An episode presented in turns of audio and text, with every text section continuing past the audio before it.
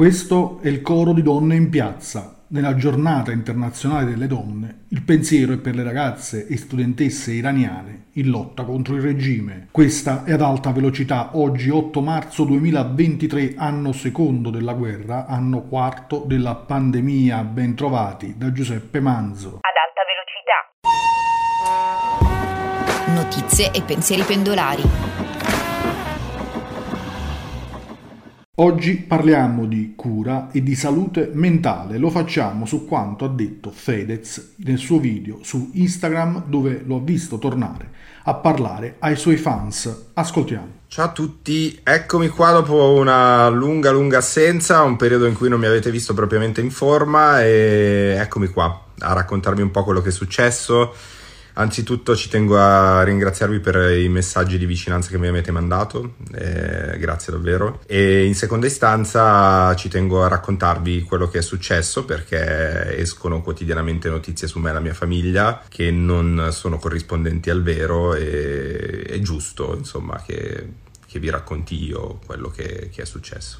Da dove partire? Purtroppo devo partire da un po' indietro, ovvero da quando mi è stato diagnosticato il tumore al pancreas. E per quanto privilegiato possa essere, è stato un evento molto traumatico, e solo oggi ho realizzato di quanto non mi sia preso cura della mia salute mentale eh, rispetto a questo evento, e mi sia affidato solo a psicofarmaci eh, che...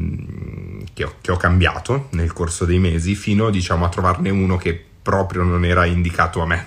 Ecco, da gennaio ho, mi è stato prescritto questo psicofarmaco, questo antidepressivo molto forte, che mi ha, mi ha, mi ha cambiato molto, eh, mi ha agitato tanto, e mi ha dato anche degli effetti collaterali dal punto di vista fisico molto forti, fino al punto di provocarmi dei tic nervosi alla bocca e da impedirmi di parlare in maniera, in maniera libera. Avendo questo farmaco, avendomi dato degli effetti collaterali molto forti, ehm, l'ho dovuto sospendere senza scalarlo. Eh, per chi non ha dimestichezza con i psicofarmaci, solitamente non si fa questa cosa, a meno che non ci siano dei rischi importanti.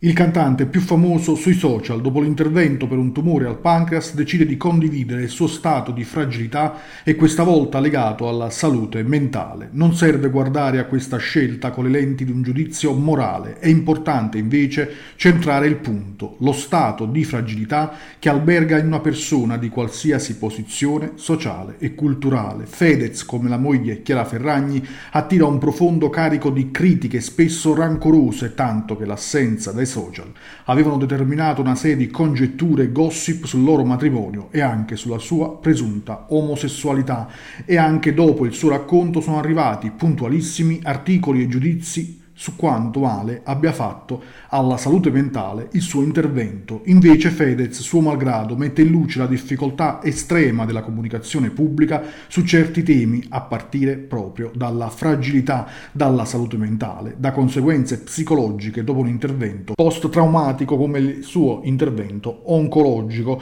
Il cantante, più accusato di strumentalizzare fatti privati per presunti tornaconti, riesce, forse senza nemmeno accorgersene, a mettere in luce una grande inadeguatezza dei media e dell'opinione pubblica su fenomeni che invece quotidianamente attraversano la vita di migliaia di persone.